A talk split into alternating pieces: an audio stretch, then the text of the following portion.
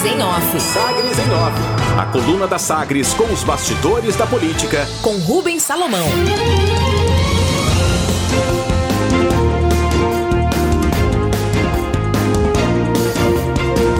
Justiça mantém ataques do PT sobre apoio de Vanderlan ao governo Bolsonaro. Nos últimos dias de campanha, inclusive o derradeiro com propagandas no rádio e na TV, hoje, quinta-feira, dia 21, ainda serão de críticas da campanha da delegada Adriana Costa do PT ao adversário Vanderlan Cardoso do PSD. Isso porque a ação do PCdista de Vanderlan, que pedia a retirada de peças do ar, foi negada pela Justiça Eleitoral. A deputada estadual intensificou os ataques a Vanderlan nas últimas duas semanas e acredita na desconstrução do candidato para alcançar crescimento e vaga no segundo turno em Goiânia.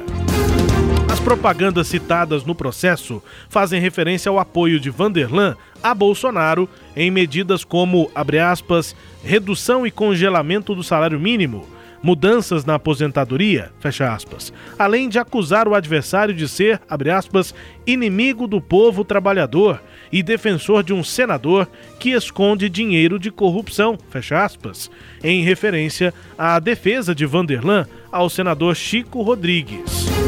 A argumentação da ação de Vanderlan é de que as afirmações nas propagandas do PT são difamatórias e teriam finalidade de degradar e ridicularizar o candidato Vanderlan.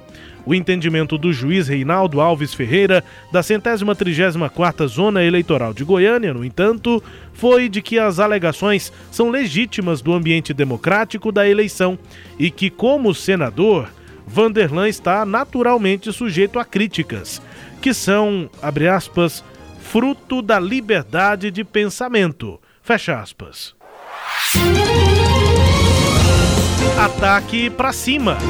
Além de Adriana, a campanha do deputado federal Elias Vaz do PSB também intensificou críticas a Vanderlan com o objetivo de desidratar o candidato na reta final e alcançar uma possível vaga no segundo turno.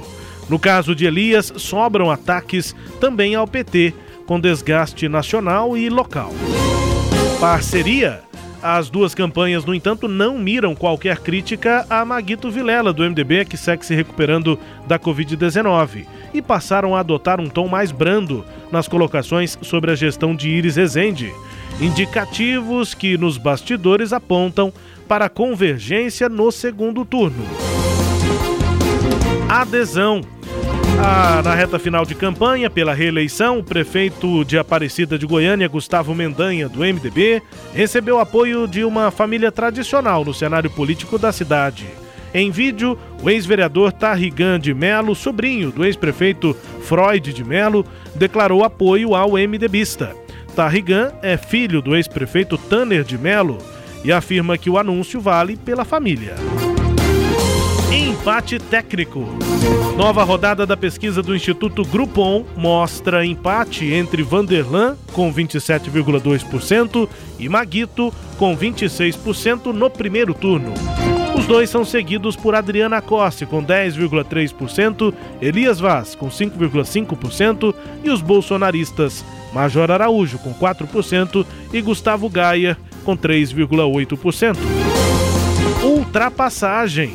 O empate permanece também no cenário de segundo turno medido pelo Instituto Grupom, mas com Maguito na frente, com 43% das intenções de voto contra 40,1% das intenções de Vanderlan no cenário de segundo turno.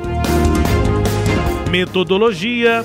A última pesquisa do Instituto Grupom teve campo realizado entre os dias 7 e 10 de novembro e ouviu 603 pessoas. O índice de confiança é de 95%, margem de erro de 4 pontos percentuais. Para mais ou para menos, pesquisa registrada na Justiça Eleitoral sob protocolo GO 07354 de 2020. Herança Tucana. A Controladoria Geral do Estado de Goiás finalizou o processo administrativo de responsabilização de fornecedor, o chamado PAF, em que declara a inidoneidade da Log Lab Inteligência Digital Limitada, contratada na administração passada do ex-governador Marconi Perillo. A decisão agora na Justiça, impede a empresa de licitar e firmar contratos públicos por três anos, tanto nas esferas municipal, estadual ou federal. Devolução. Além disso, a empresa deverá restituir 1 milhão e 600 mil reais aos cofres do Estado. Esse ano, a controladoria já havia condenado, por meio de, do mesmo mecanismo, outras duas empresas a devolverem o valor de 23 milhões e 700 mil reais ao Tesouro Estadual. E no processo, a empresa de inteligência digital foi contratada em 2018 pela então Secretaria de Estado de Gestão e Planejamento, a Segiplan, e foi investigada pela prática de irregularidades apontadas em dois contratos. A apuração concluiu que o processo de contratação foi manipulado e resultou em contratos com preços superfaturados. Destaques de hoje da coluna Sagres em Off, Cileide Alves. A gente chega ao final da campanha eleitoral com Elias Vaz e Adriana Acorce tentando tirar proveito político eh, da estagnação do candidato Vanderlan Cardoso. No entanto, é, até agora, o que a gente percebe pelas pesquisas já divulgadas, eles não estão se beneficiando dessa estagnação. O, o, ele, o Grupo, né, que liberou ontem mais uma pesquisa, a quinta rodada, mostra que até uma oscilação positiva de Elias Vaz, ele começou a série com 2 pontos, 2% das intenções de voto e chega agora a 5%, mas é um crescimento ainda dentro da margem de erro e longe de, é, de isso afetar a candidatura de Vanderlan, que continua ali né, no, no estável também na mesma faixa de, de, votos que tinha no começo da campanha. O Vanderlan não está se desidratando, ele está estagnado, que é diferente. E a candidata Adriana Corsi, ela começou a campanha, a pesquisa com 13% e hoje está com 10%, também uma oscilação negativa e nada que afete Vanderlan. É uma estratégia? É, mas vai surtir efeito? Eu duvido muito, até porque não foram criados fatos né, novos que pudessem consolidar essa, essa, esse movimento que eles tentam criar, essa ondinha né, que eles tentam criar nessa reta final de campanha. Rubens.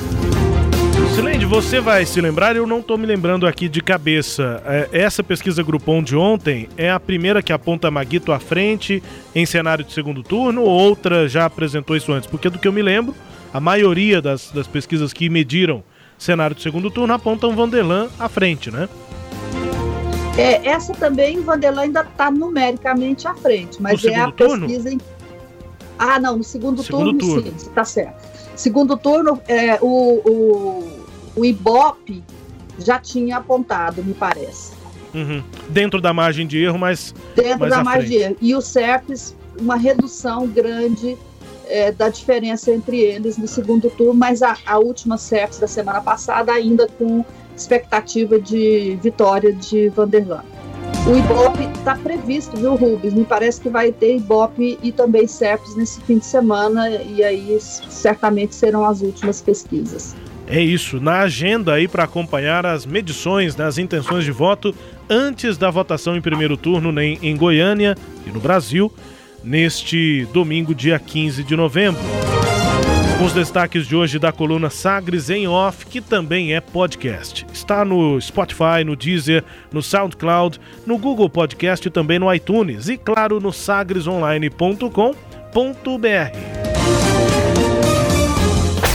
Sagres em Off. Sagres em Off. A coluna multimídia. Acompanhe ao longo do dia as atualizações no www.sagresonline.com.br. Sagres em Off